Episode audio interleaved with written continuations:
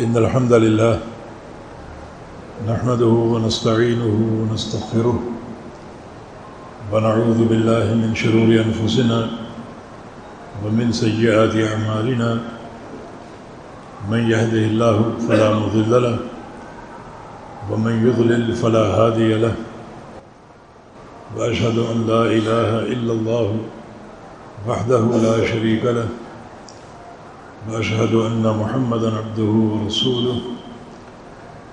يا أيها الذين آمنوا اتقوا الله حق تقاته ولا تموتن إلا وأنتم مسلمون. يا أيها الناس اتقوا ربكم الذي خلقكم من نفس واحدة وخلق منها زوجها وبث منهما رجالا كثيرا ونساء واتقوا الله الذي تساءلون به والأرحام إن الله كان عليكم رقيبا. يا أيها الذين آمنوا اتقوا الله وقولوا قولا سديدا. يصلح لكم أعمالكم ويغفر لكم ذنوبكم. ومن يطع الله ورسوله فقد فاز فوزا عظيما. أما بعد، فإن أصدق الكلام كلام الله. وأحسن الهدي هدي محمد صلى الله تعالى عليه وسلم وشر الأمور محدثاتها وكل محدثة بدعة وكل بدعة ضلالة وكل ضلالة في النار من يطع الله ورسوله فقد رشد واهتدى ومن يعص الله ورسوله فقد ضل وغضى اللهم صل على محمد وعلى آل محمد كما صليت على إبراهيم وعلى آل إبراهيم إنك حميد مجيد. اللهم بارك على محمد وعلى آل محمد كما باركت على إبراهيم وعلى آل إبراهيم إنك حميد مجيد. سبحانك لا علم لنا إلا ما علمتنا إنك أنت العليم الحكيم. رب اشرح لي صدري ويسر لي أمري. واحلل عقدة من لساني يفقه قولي. أعوذ بالله من الشيطان الرجيم. من همزه ونفخه ونفسه. بسم الله الرحمن الرحيم. فليحذر الذين يخالفون عن أمره أن تصيبهم فتنة أو يصيبهم عذاب أليم. وقال رسول الله صلى الله تعالى عليه وسلم، جعل الذلة والصغار على من خالف أمري. گزشتہ جمعے یہ بتایا گیا تھا کہ رسول اکرم صلی اللہ علیہ وسلم کا یہ پسندیدہ معمول تھا کہ آپ جو بھی کام کرتے یا کرنا چاہتے، اس میں حسن اور اتقان پیدا فرماتے۔ یعنی ایک کام دل کی گہرائیوں سے کرنا اور یہ کوشش کرنا کہ اس میں انتہائی خوبصورتی اور حسن پیدا ہو اور ظاہر ہے کہ عمل کا حسن نبی علیہ السلام کی سنت کے ساتھ ہے، کیونکہ احسن الحدی حدی و محمد صلی اللہ علیہ وسلم سب سے بہترین طریقہ محمد مصطفیٰ علیہ الصلاۃ والسلام کا طریقہ ہے۔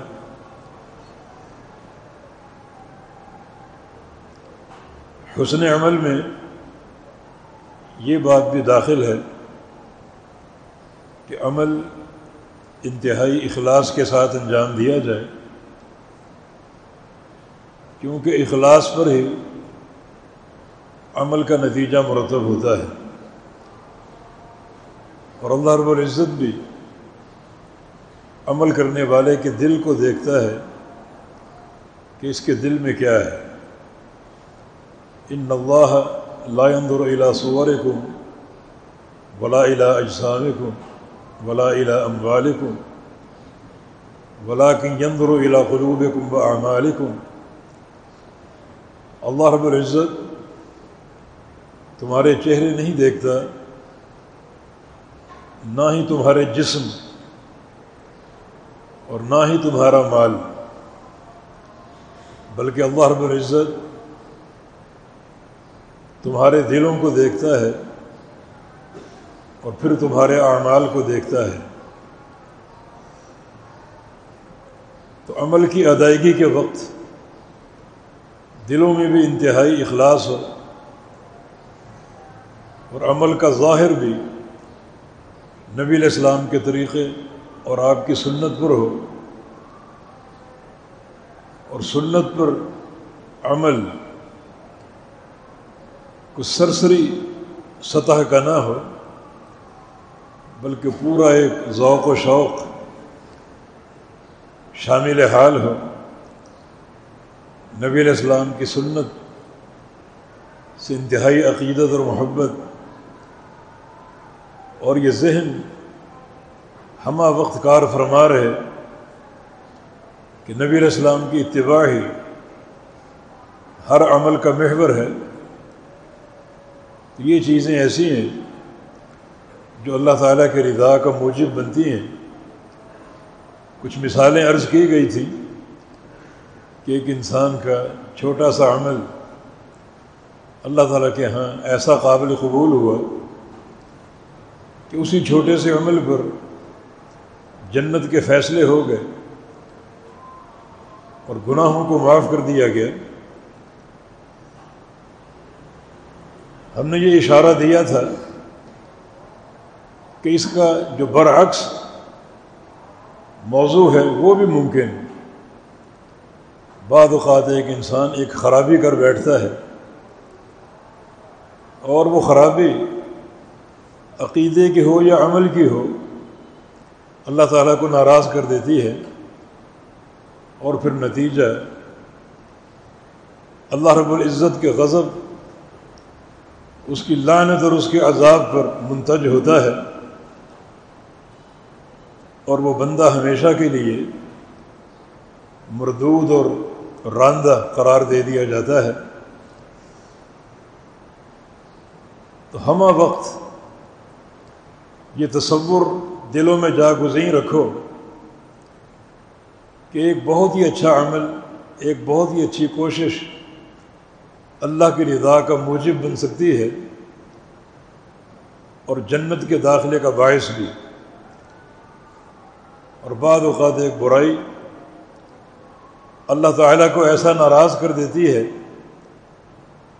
کہ وہ بندہ کسی عافیت اور سعادت کا مستحق نہیں رہتا۔ نبی علیہ السلام کی حدیث بھی ہے، الجنت و اقرب و عہد من شرا کے ہی و نار و مثل ذالک کہ جنت ہر وقت تم سے، تمہارے جوتے کے تسمے سے بھی زیادہ قریب ہے۔ یعنی بعد اوقات ایک چھوٹی سی کوشش، ایک چھوٹی سی چھلانگ تمہیں جنت میں پہنچا سکتی ہے۔ بنار و مثل ذالک اور جہنم بھی اتنے ہی فاصلے پر ہے۔ اور بعد اوقات ایک معمولی غلطی تمہیں جہنم میں جھونک سکتی ہے، تو جنت اور جہنم انسان کے ساتھ ساتھ ہیں، بالکل قریب ہیں، تھوڑے سے فاصلے پر ہیں، جس کی بابت اللہ تعالیٰ کا فرمان ہے ان انضرنا کم آدابً قریب ہم تمہیں ڈراتے ہیں، ڈراتے رہیں گے ایک ایسے عذاب سے جو تمہارے انتہائی قریب ہے۔ تو بعد اوقات ایک چھوٹی سی معصیت اللہ رب العزت کی ناراضگی کا موجب بن سکتی ہے، اخروی معاملات ان قواعد پر بھی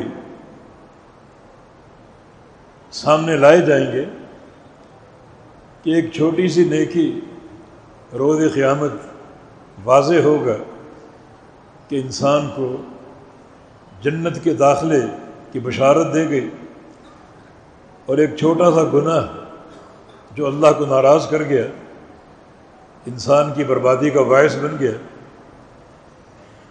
حدیث بطاقہ جو عرض کی گئی تھی، اس پر شاہد عدل ہے کہ ایک نیکی کی پرچی گناہوں کے ننانوے دفاتر پر غالب آ جائے گی اور وہ بندہ اللہ تعالیٰ کے ہاں بخشا ہوا ہوگا اور جنت کا مستحق ہوگا۔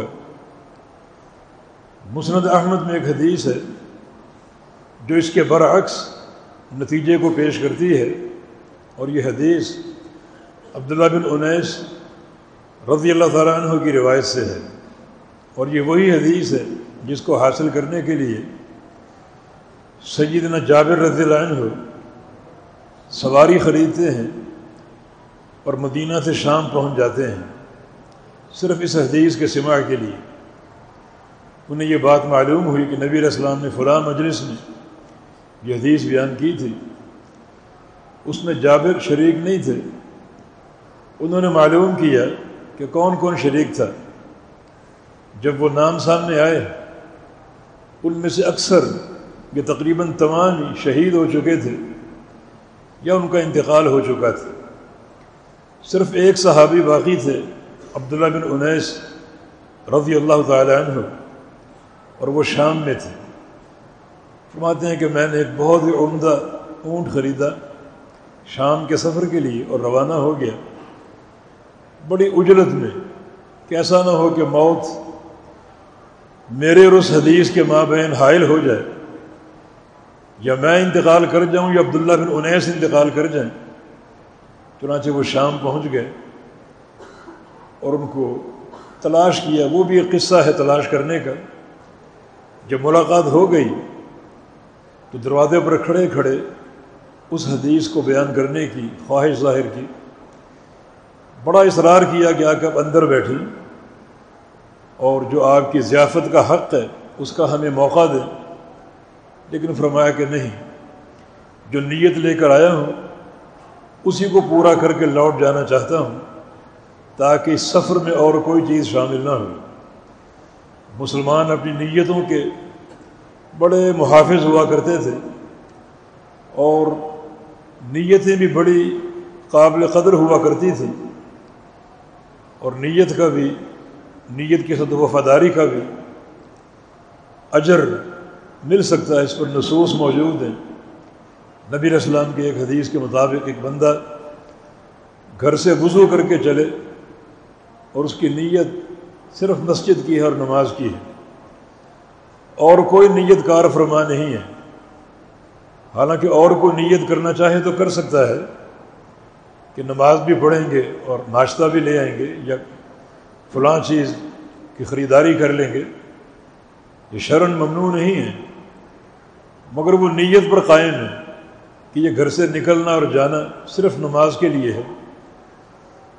تو دوسرے بہت سے ثواب کے ساتھ ساتھ اللہ رب العزت اس حسن نیت پر اسے ایک مکمل حج کا ثواب دے دیتا ہے کہ اور کوئی مقصد کار فرما نہیں، ایک ہی نیت۔ ہے چنانچہ جناب جابر رضی اللہ عنہ بھی اس بات پر مصر رہے کہ میں یہاں کھڑے کھڑے حدیث سنوں گا اور یہیں سے لوٹ جاؤں گا، مدینہ روانہ ہو جاؤں گا۔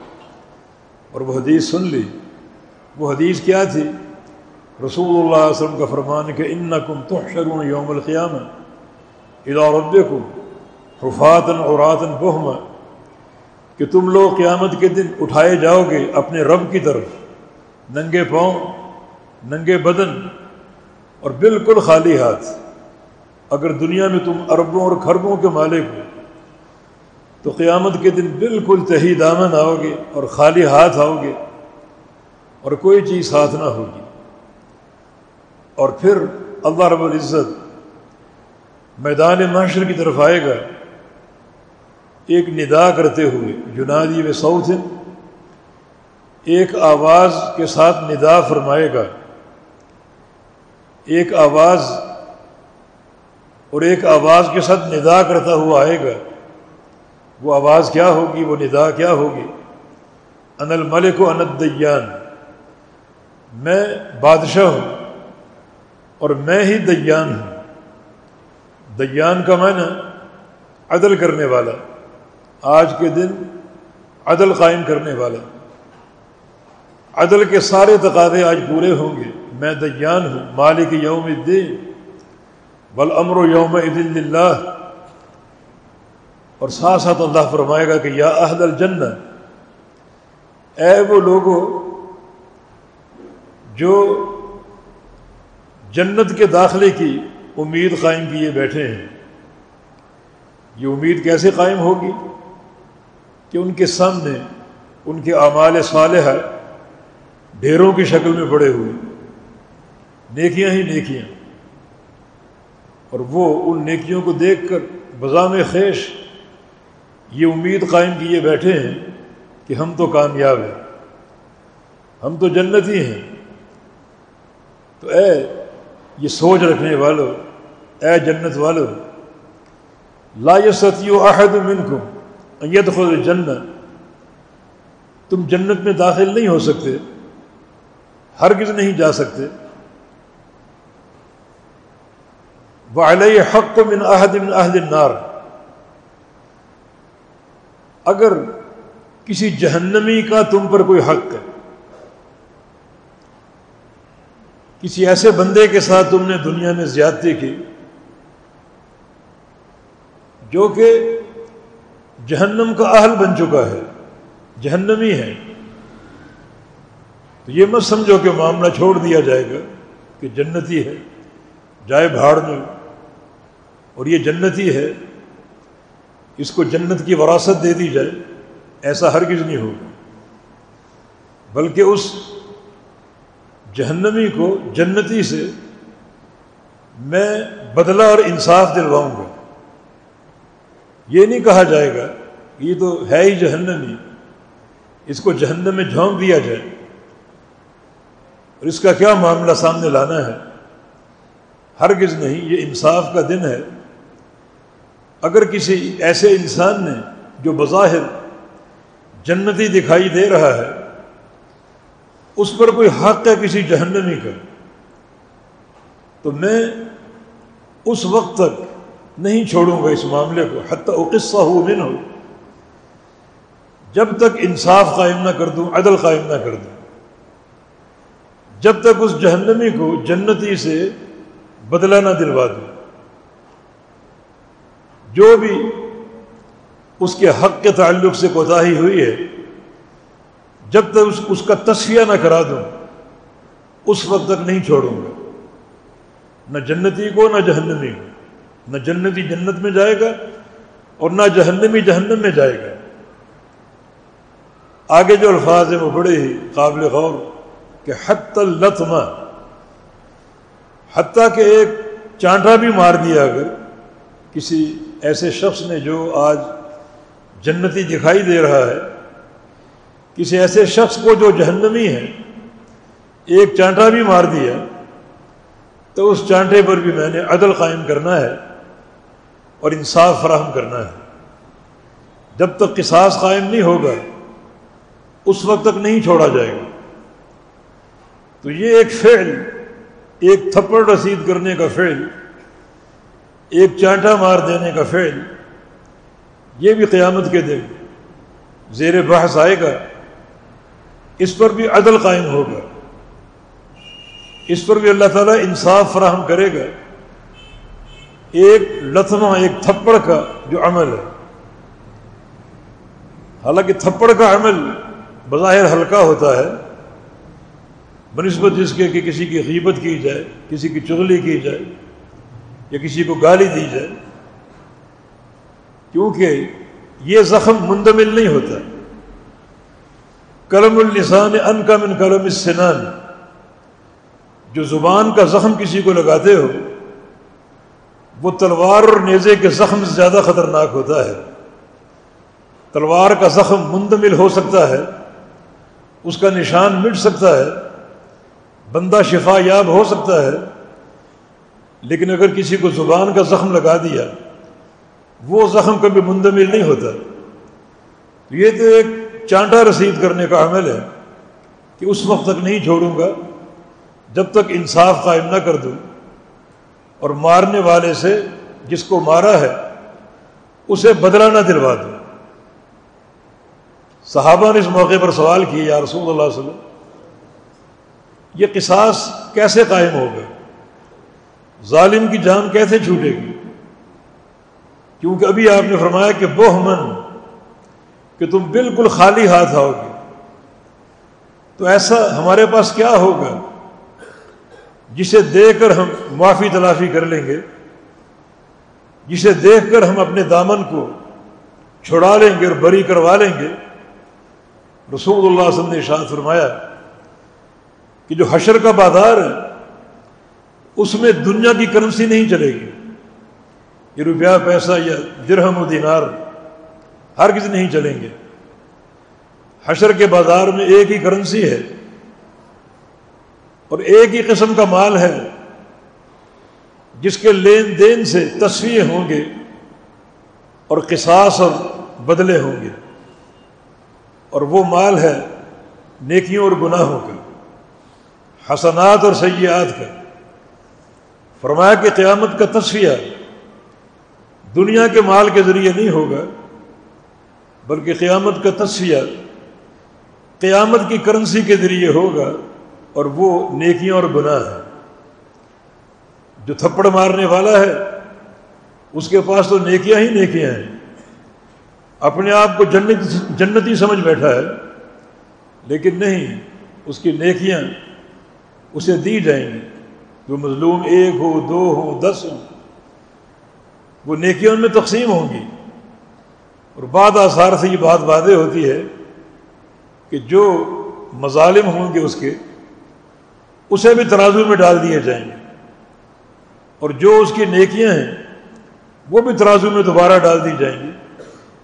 اور ان مظالم کے ساتھ نیکیوں کو تولا جائے گا پھر وہ میزان جو بھی نتیجہ ظاہر کرے۔ ہو سکتا ہے کہ مظالم ایسے بھیانک ہوں کہ وہ نیکیوں پر غالب آ جائیں اور نیکیاں ختم ہو جائیں اور ہو سکتا ہے کہ بعض اوقات نیکی اتنی مضبوط اور قوی ہو کہ اللہ تعالی مظالم کے تصویر کے بعد بھی اس بندے کی نیکیاں باقی رکھے اور اس کو معاف کر دے۔ تو یہ ایک بہت ہی کڑا مرحلہ ہے جہاں بندوں کے مابین تصویر ہوں گے اور بدلے اور قصاص قائم کیے جائیں گے۔ تو اس حدیث سے واضح ہو رہا ہے کہ ایک چھوٹا سا گناہ جو ہے، ایک لتما ایک چانٹا، وہ بھی بندے کی جان کو اٹک جائے گا۔ اور قصاص کا مرحلہ بڑا خطرناک اور مہیب ہو سکتا ہے۔ اس لیے ہر گھڑی، ہر لحظہ ایک انسان اس فکر پر قائم رہنا چاہیے۔ کہ اچھائی اچھائی ہو، نیکیاں ہی نیکیاں ہوں، پورے حسن اور خوبصورتی کے ساتھ، اتقان کے ساتھ کہ اللہ تعالیٰ کو کوئی لمحہ پسند آ جائے اور بندے کی آفیت کا پروگرام بن جائے، اسے کامیاب قرار دے دیا جائے اور ایسی کوئی صورت نہ ہو کہ کوئی بندے کا چھوٹا سا عمل اللہ تعالیٰ کو ناراض کر دے۔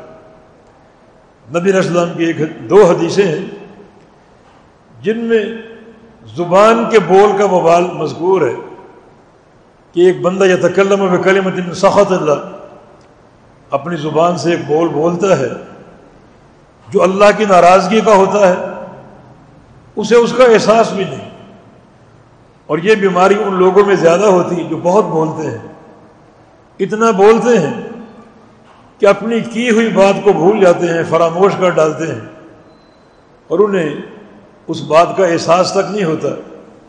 ایک بات ختم ہوئی، دوسری بات شروع ہوگی۔ دوسری ختم ہوئی، تیسری بات شروع ہوگی۔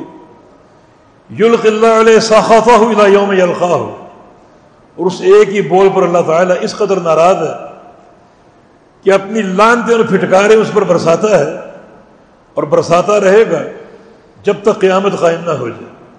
صدیاں بیت جائیں گی لانتے برستی رہیں گی، اس ایک بول کو۔ اور نبی اسلام کی دوسری حدیث میں یہ الفاظ بھی ہیں کہ حتیٰ لا یبقى بین وہ بین اللہ شبرا۔ کہ ایک بندہ جنت والے عمل کرتا ہے، حتیٰ کہ جنت کے دھانے پر پہنچ جاتا ہے، ایک بلشت کا فاصلہ باقی بچتا ہے۔ ثم يتكلم بكلمة تهوي به في جهنم سبعين خريفا پھر وہ ایک بول ایسا بولتا ہے جو اس کو جہنم میں ستر سال نیچے پھینک دیتا ہے۔ اور جہنم کی گہرائی بھی ستر سال کے بقدر ہے مانا وہ سب سے نیچے گرا دیا جاتا ہے۔ تمام اہل جہنم میں سب سے نیچے ہوگا، سب کے بوجھ کو اٹھائے ہوئے۔ اس عذاب علیم کا متحمل ہوگا زبان کے ایک بول کی بنا پر۔ یہ حدیثیں ہمیں سوچنے کا ایک موقع دے رہی ہے، غور و فکر کی دعوت دے رہی ہے۔ سلف صالحین، وہ یقیناً اپنی زبان کے بول کا ہمیشہ پاس رکھا کرتے تھے، سوچ سمجھ کے بولتے تھے۔ اور کبھی اس ان کے بول میں کوئی ایسی بات آ جاتی جو اللہ تعالیٰ کی ناراضگی کا موجب ہو سکتی ہو، تو اسے وہ فراموش نہیں کرتے تھے۔ اس پر وہ مستقل مسلسل توبہ کیا کرتے تھے۔ جیسے جناب ابو حذیفہ کا واقعہ، ان سے زبان کا ایک بول نکل گیا۔ ایک بات وہ کہہ بیٹھے۔ بڑا ان کو ملال ہوا، پریشانی ہوئی۔ اور پھر وہ اس بات کو بھولے نہیں، فراموش نہیں کیا، بلکہ توبہ کرتے رہے۔ توبہ پر بھی ان کو قرار نہ آتا۔ تو ایک بار اللہ تعالیٰ سے یہ بات کہہ دی کہ یا اللہ، میں تب سمجھوں گا کہ تو نے میری توبہ قبول کر لی کہ کسی جہاد کے میدان میں میرے گلے پر تلوار چل جائے اور گلا کٹ جائے اور تیری راہ میں شہید ہو جاؤں۔ اگر شہادت کا شرف مل جائے، گردن کے کٹنے کا شرف مل جائے، تو پھر میں سمجھوں گا کہ تو نے میری توبہ قبول کر لی اور مجھ سے راضی ہو گئی حالانکہ زبان کا ایک بول تھا، جس پر مسلسل توبہ بھی کر چکے تھے، لیکن پھر بھی جو اس کی ایک حرمت اور شدت ہے، اس کا احساس قائم ہے۔ اور یہاں تک بات کہہ گئے کہ جب تک میرے گلے پر دشمن کی تلوار نہ چلے کسی جہاد کے میدان میں، اس وقت تک میں سمجھوں گا کہ تو مجھ سے راضی نہیں ہوا اور تو نے میری توبہ قبول نہیں کی۔ پھر ہر جہاد میں شریک ہوتے رہے۔ جو مرضی کیفیت ہو، جو مرضی حالت ہو، اسی تما کے ساتھ، اسی حرص کے ساتھ کہ شاید آج شہادت کی موت مل جائے اور میری توبہ قابل قبول ہو جائے۔ بالآخر ابو بکر صدیق عنہ کے دور میں، جنگ قادسیہ میں شریک تھے۔ دشمن کی تلوار چل گئی اور شہادت کی موت نصیب ہو گئی۔ یہ صلف صالحین کا موقف کہ زبان کے ہر بول کو بول کو یاد رکھتے۔ اور اگر وہ سمجھتے کہ ہم نے فلاں موقع پر زبان کا انحراف استعمال کیا ہے، تو اسے وہ کبھی فراموش نہ کرتے، بلکہ اس پر توبہ کرتے۔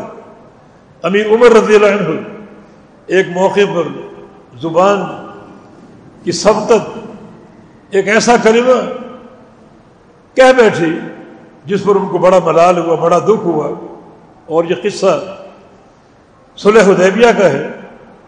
فرماتے ہیں کہ امیر تو رہا اعمال پھر مجھے بڑا دکھ ہوا۔ توبہ کرتا رہا، توبہ کرتا رہا۔ اس کے بعد جو نیکیاں میں نے انجام دی، بڑے بڑے اعمال کیے، جہاد کیے، حج و عمرے کیے۔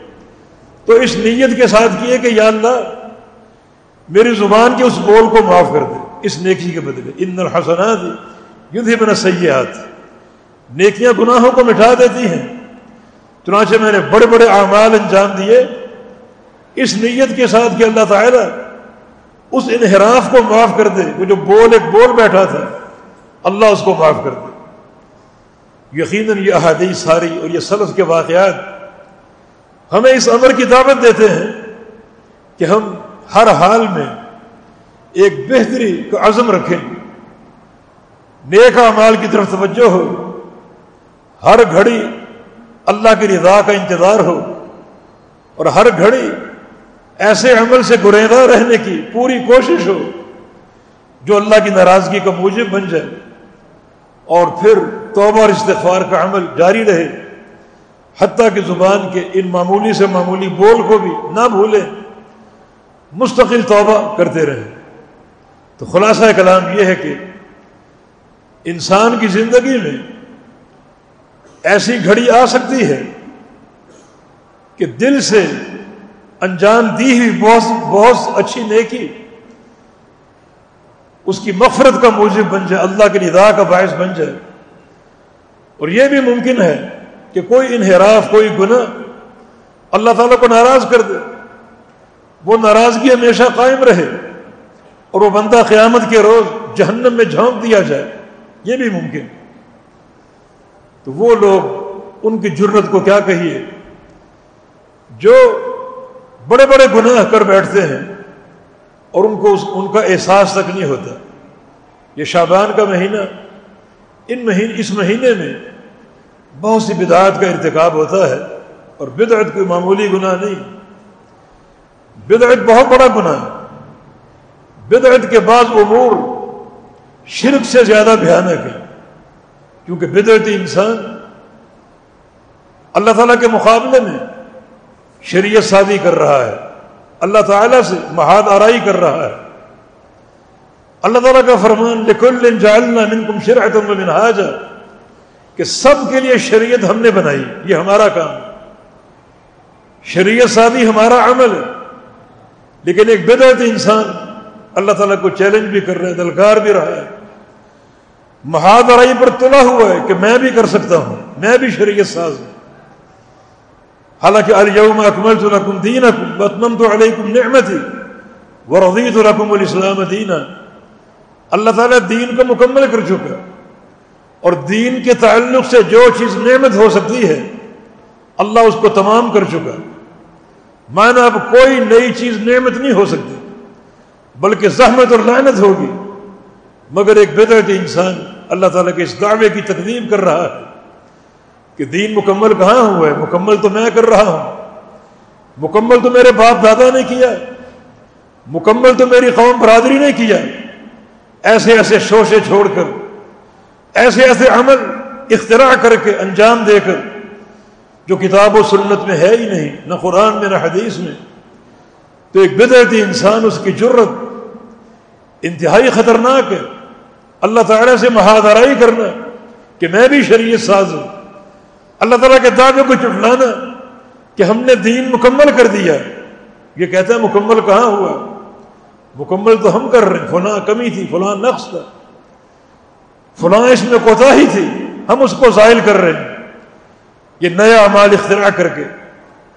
تو بہت بھیانک قسم کی جرت ہے یہ بدرت انسان کی۔ تو عرض یہ کر رہا ہوں کہ یہ مہینہ، اس مہینے میں بہت سے نئے طریقے اختراع کر لیے گئے، جن کا کتاب و سننے سے کوئی تعلق نہیں ہے۔ اللہ کے پیارے پیغمبر کے دین سے کوئی تعلق نہیں ہے۔ مثلا ایک رات جس کو شب برات کہا جاتا ہے، رات بھر جاگنا اور مخصوص طریقے سے نفل پڑھنا، مخصوص طریقے سے نفل پڑھنا اور پھر ان نوافل کی فضیلت میں موضوع حدیثیں روایت کرنا اور بیان کرنا، یہ سراسر زیادتی دین پر ظلم کے مترادف ہے، جو کتاب و سننے سے ثابت نہیں ہے۔ سن نبی ماجا کی حدیث، وہ تو ہے ہی موضوع۔ اس میں یہ کہا جاتا ہے کہ اللہ کے نبی نے فرمایا، حالانکہ آپ سے ثابت نہیں ہے، جب پندرہ شعبان ہو تو قوم و لئی رہا وسوم و نہا رہا رات بھر قیام کرو اور دن کو روزہ رکھو۔ یہ حدیث موضوع ہے۔ اس رات مخصوص کر کے قیام کرنا بھی ثابت نہیں، روزہ بھی ثابت نہیں۔ ہاں اگر آپ ہمیشہ تو حجت پڑھتے ہیں، اس رات بھی پڑھ لیجیے۔ روزے رکھتے ہیں، اس رات اس دن بھی رکھ لیجیے۔ شعبان کے روزوں کی فضیلت احادیث میں وارد ہے۔ بلکہ سیدہ عائشہ صدیقہ رضی اللہ عنہ سے ثابت حدیث، اس میں دو طرح کے الفاظ آتے ہیں کہ نبی علیہ السلام اکثر شعبان میں روزے رکھا کرتے تھے، بلکہ ایک حدیث کے الفاظ کی یسوم شعبان کلّہ ہو کہ پورا شعبان آپ روزے رکھا کرتے تھے۔ روزوں کے تعلق سے آپ شعبان کو رمضان کے ساتھ ملا دیا کرتے تھے، جوڑ دیا کرتے تھے۔ اور شعبان کے روزے در حقیقت رمضان کے روزوں کے اجلاس اور احترام کی خاطر ہے۔ کچھ روزے رمضان سے قبل ہیں یعنی شعبان کے روزے کچھ روزے رمضان کے بعد ہیں، شوال کے چھ روزے، یہ قبل اور بعد کے روزے، رمضان کے روزوں کے اجلاس اور احترام کی بنا پر ہے۔ اس کو آپ یوں سمجھیں کہ کچھ نمازیں ایسی ہیں، فرض جن سے قبل سنتیں ہیں اور کچھ نمازیں ایسی ہیں جن کے بعد سنتیں ہیں۔ یہ قبل کی سنتیں اور بعد کی سنتیں ان فرائض کے اجلال و احترام کی خاطر ہے۔ جیسے ظہر کی نماز ہے، چار سنتیں قبل ثابت ہیں اور دو سنتیں بعد میں۔ تو یہ زہر کے ان چار فرائض کے ایک استقبال، ان کے اجلال اور ان کے احترام کی خاطر ہے۔ اس طرح رمضان کی آمد آمد ہے۔ اور اللہ رب العزت نے رمضان کے احترام کے لیے، رمضان کے اجلال کے لیے اور اس کی تعلیم شان کے لیے شابان کے روزے مشروع قرار دیے۔ نبی اسلام کی سنت ہے۔ رمضان گزرنے کے بعد بھی شوال کے چھ روزے جیسے نماز کے بعد کی سنت ہے۔ تو قبل اور بعد کے روزے در حقیقت رمضان کے روزوں کے اجلال اور اس ان کے ان کے احترام کی خاطر ہے۔ تو اللہ کے پیارے پیغمبر تو شابان میں اکثر روزے رکھا کرتے تھے، بلکہ بعض وقت پورا شابان آپ روزے رکھا کرتے تھے اور شابان کے روزے آپ رمضان کے ساتھ ملا دیا کرتے تھے۔ لیکن ایک دن کو مخصوص کر کے روزہ رکھنا نبی اسلام کے معمول سے قطعا ثابت نہیں۔ جو ایک حدیث جامع ترمزی کے حوالے سے پیش ہوتی ہے، جو ان کی سب سے ایک مضبوط دلیل ہے، اور وہ یہ ہے کہ اللہ رب العزت اس رات کے قیام کرنے والوں کے گناہ اس طرح معاف کرتا ہے، اور اتنے معاف کرتا ہے کہ قبیلہ بنو بکر کے بکریوں کے بالوں کی تعداد سے بڑھ کر لوگوں کو معاف کرتا ہے۔ یہ حدیث بھی ضعیف ہے، امام ترمزی رحمہ اللہ اس حدیث کو اپنی جامع میں لائے ہیں۔ اور بعد میں فرماتے ہیں کہ اس حدیث کو لے کر میں اپنے شیخ امام بخاری کے پاس گیا کہ اس حدیث کی یہ سند ہے اور کیا اس کا حکم ہے۔ فرمایا کہ یہ حدیث ضعیف ہے۔ اس کی سند دو مقام پر ٹوٹی ہوئی ہے۔ اس کا ایک راوی حجاج ابن ارتاد اور اس کا شیخ یحییٰ بن نبی کثیر۔ دونوں کا سما ثابت نہیں ہے۔ اور یحییٰ بن کثیر اور اس کا شیخ عروا ان دونوں کا سما بھی ثابت نہیں ہے۔ انقطاع یہ پیدر پہ ہے، جس کو مردل کہا جاتا ہے۔ اور مردل ضعیف حدیث کی انتہائی شدید قسم ہے۔ شدید قسم کا ضعف ہے۔ تو یہ حدیث بھی لائق حجت نہیں ہے اور قابل قبول نہیں ہے۔ راتوں کو قبرستان جانا اور پھر مختلف پکوان بنوانا اور حلوے وغیرہ کی تقسیم، حلیم کی دیگیں یہ تمام چیزیں پیارے پیغمبر کے معمول سے ثابت نہیں ہیں۔ تو عرض یہ کر رہا ہوں کہ وہ شریعت جہاں پر بعد کا چھوٹے گنا زبان کی ہلکے سے بول، حقوق العباد میں ذرا سی کوتا ہی بندے کے لیے عذاب علیم کا موجب بن سکتی ہے، تو وہاں یہ بڑے بڑے بھاری بھرکم گنا جن کو بدعت کہا جاتا ہے۔ جو کتاب و سنت سے ثابت نہیں، جو اللہ تعالیٰ کے مقابل میں محاد آئی کے موجب ہے، اور جو اتنا خطرناک گناہ ہے کہ اللہ تعالیٰ کے تکمیل دین کے دعوے کو جٹلا رہا ہے، اور صحابہ کی عظمت کو خاک میں ملانے کی ایک کوشش ہے۔ اللہ تعالیٰ نے صحابہ پر دین کو مکمل کیا، جو کہ صحابہ کے قوی ایمان کی علامت ہے۔ صحابہ کے مضبوط ایمان کی علامت ہے۔ کیونکہ دین کا مکمل ہونا یہ صحابہ کے فضائل کا ایک حصہ ہے۔ ایک وقت وہ تھا جب دین کیا تھا۔ قولوا لا الہ الا اللہ، بس کلمہ پڑھ لو، یہی پورا دین تھا۔ نہ نماز تھی، نہ روزہ تھا، نہ حج، نہ عمرہ، نہ جہاد، نہ زکوٰۃ، کوئی عمل نہیں تھا۔ کلمہ پڑھ لو۔ جب کلمہ لوگ پڑھیں گے تو اگلا حکم آئے گا نا۔ صحابہ نے دل و جان سے پڑھا۔ اور پورے ادراک اور فہم کے ساتھ پڑھا۔ دل کی گہرائیوں کے ساتھ پڑھا۔ پھر آہستہ آہستہ عمل بھی شروع ہو گئے۔ نماز پڑھو۔ صحابہ نے نماز پڑھی۔ زکوٰۃ دو۔ صحابہ نے زکوٰۃ دی۔ رودے رکھو۔ صحابہ نے رودے رکھے۔ یعنی پچھلے عمل، پچھلے حکم پر عمل ہونے کے بعد اگلا حکم نازل ہوتا۔ صحابہ عمل کرتے گئے۔ محنتیں کرتے گئے۔ محنتیں کرتے گئے۔ حتیٰ کہ یہ سمرا اللہ نے عطا فرما دیا کہ الیوم اکملت لکم دینکم۔ شاباش، سارے دین پر عمل ہو چکا۔ آج ہم نے دین کو مکمل کر دیا۔ یہودی نبی اسلام کے پاس آئے، بلکہ عمر بن خطاب کے پاس آئے اور کہا کہ لو نزلت حاضر آئے تو فی نہ لگتا خزنہ عیدہ اگر یہ آیت کریمہ تکمیل دین کی، ہم میں اترتی، تورات میں اترتی، تو ہمارا وہ دن عید کا دن ہوتا۔ کہ اللہ نے قبول کر لیا۔ ہمارے عمل کو اللہ نے قبول کر لیا۔ آخر یہ قبولیت عمل جو ہے، یہی تو بنیاد بنتی ہے اگلے احکام کے نزول کی۔ اگر پہلی بات ہی مکمل نہ ہوتی اور پہلی بات ہی نہ مانی جاتی، اگلا حکم آتا، لیکن احکام کا تسلسل سے آنا۔ اور تیئیس سال تک اللہ کی وحی کا نزول، کہ صحابہ کے مناقب اور فضائل کا ایک ایسا حصہ ہے۔ کہ تاریخ میں اس کی مثال نہیں ملتی۔ اللہ راضی ہو گیا، اللہ نے قبول کر لیا۔ پچھلا حکم اپنا لیا گیا، قبول ہو گیا۔ اب اگر اگلا حکم آ گیا، وہ اپنا لیا گیا، قبول ہو گیا۔ اس کے بعد کا حکم آ گیا۔ اور چلتے چلتے الم اکمل الحکم دین حکم کہ آج ہم نے دین مکمل کر دیا۔ صحابہ کے لیے ایک ایک تمغہ تھا، ایک شاباشی تھی۔ ان کی جو کوشش اور جہود تھی ان کو قبول کر لیا گیا اور دین کو مکمل کر دیا گیا۔ لیکن وہ انسان کتنا بدبخت ہے جو کہے کہ نہیں، دین مکمل نہیں ہوا۔ اس میں فلاں کمی اور فلاں کمی، اور وہ کمی ہم نے پوری کی، ہمارے باپ دادوں نے پوری کی، ہماری قوم برادری نے پوری کی۔ کتنا یہ بھیانک جرم ہے۔ جبکہ بہت سے چھوٹے چھوٹے گناہ اللہ کی ناراضگی کا موجب بن سکتے ہیں، تو پھر یہ اتنے بھاری بھرکم گناہ کتنی جرت کی بات ہے۔ ہمیں چاہیے کہ ہم اللہ کی طرف رجوع کریں۔ شریعت کے رموز کو پہچانیں۔ کتاب و سنت کے حقائق پر غور کریں۔ اور ان تمام نصوص کو دیکھتے ہوئے اپنے صحیح نصب العین کا تعین کریں۔ اور یہ بات نوٹ کرنے کے بعد اوقات ایک چھوٹا سا گناہ اللہ کی ناراضگی کا موجب بن سکتا ہے اور اللہ کی ناراضگی کا باعث بن سکتا ہے۔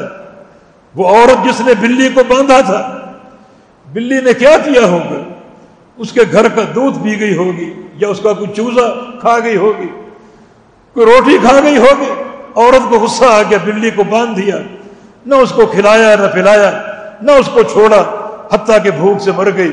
رسول اللہ صلی اللہ علیہ وسلم کہ اللہ تعالیٰ نے مجھے جہنم کا منظر دکھایا۔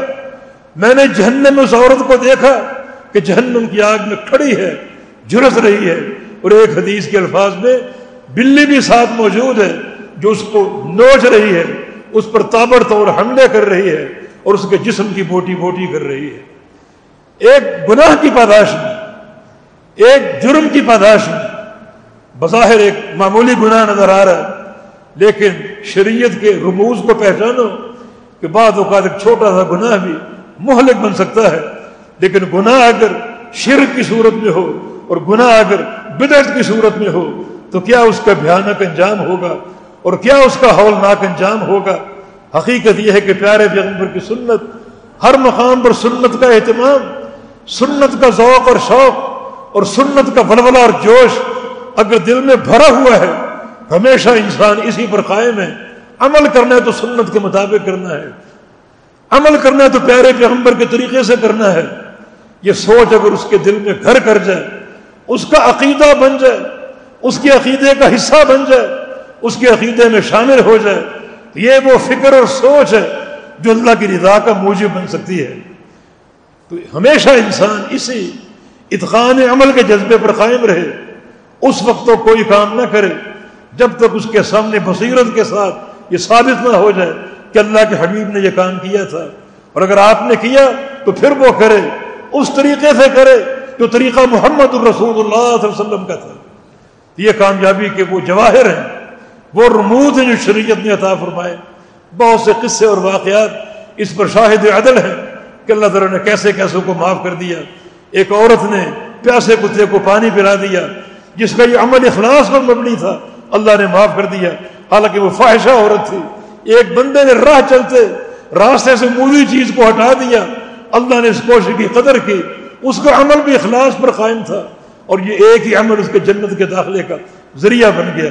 تو ایسی کوئی صورت حال بن جائے، کوئی دیکھنے والا نہ ہو اور کسی نیکی کا موقع آ جائے، تو یہ سوچ کر قد کر گزرو کہ یہ عمل میرا ریاکاری سے پاک ہوگا، دیکھنے والا کوئی نہیں۔ کوئی نکاح دیکھنے والی نہیں ہے۔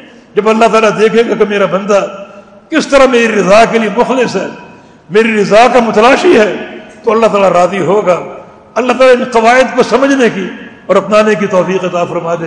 اقول و قولی هذا واستغفر الله لي ولكم، واخر دعوانا ان الحمد لله رب العالمين۔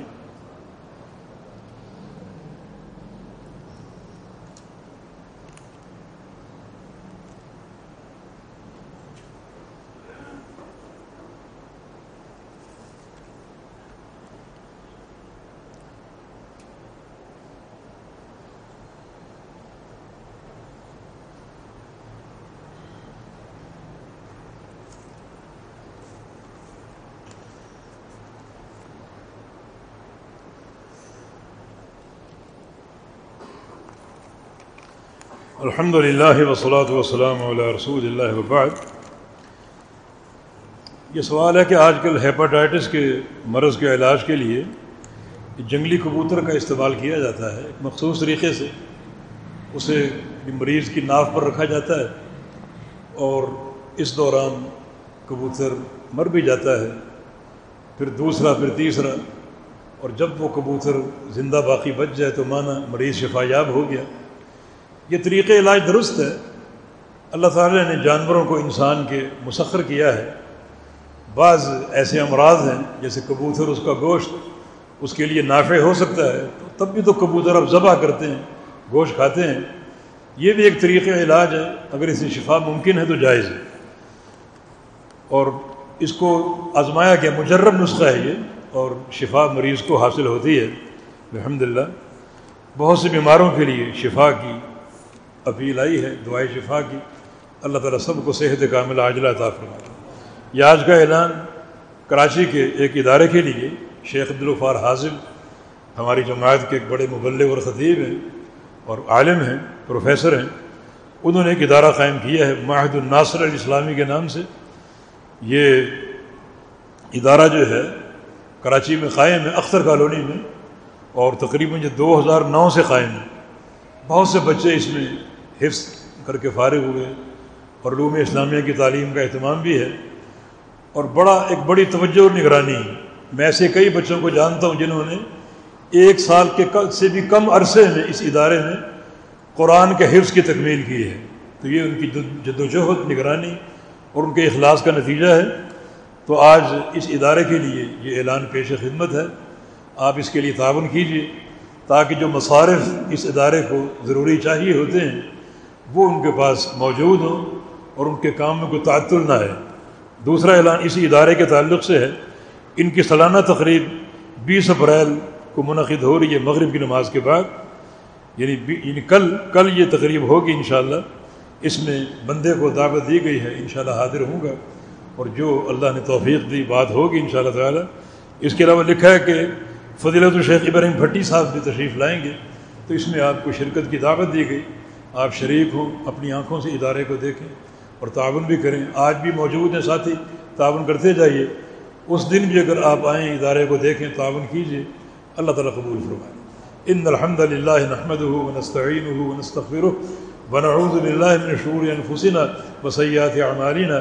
من يهده الله فلا مضل له ومن يضلل فلا هادي له واشهد ان لا اله الا الله وحده لا شريك له واشهد ان محمدا عبده ورسوله يا أيها الذين آمنوا اتقوا الله حق تقاته ولا تموتن إلا وأنتم مسلمون. يا أيها الناس اتقوا ربكم الذي خلقكم من نفس واحدة وخلق منها زوجها وبث منهما رجالا كثيرا ونساء. واتقوا الله الذي تساءلون به والأرحام. إن الله كان عليكم رقيبا. يا أيها الذين آمنوا اتقوا الله وقولوا قولا سديدا. يصلح لكم أعمالكم يغفر لكم ذنوبكم ومن يطع الله ورسوله فقد فاز فوزا عظيما. إن الله وملائكته يصلون على النبي. يا أيها الذين آمنوا صلوا عليه وسلموا تسليما. اللهم صل على محمد وعلى آل محمد كما صليت على إبراهيم وعلى آل إبراهيم. إنك حميد مجيد. اللهم بارك على محمد وعلى آل محمد كما باركت على إبراهيم. وعلى آل إبراهيم إنك حميد مجيد. اللهم انصر الإسلام المسلمين. اللهم انصر من نصر دين محمد صلى الله عليه وسلم. واجعلنا منهم. واخذل من خذل دين محمد صلى الله عليه وسلم. ولا تجعلنا منهم. ربنا آتنا في الدنيا حسنة وفي الآخرة حسنة وقنا عذاب النار. رب اغفر وارحم وأنت خير الراحمين. ربنا تقبل منا إنك أنت السميع العليم وتب علينا إنك أنت التواب الرحيم. برحمتك يا أرحم الراحمين وصلى الله على النبي.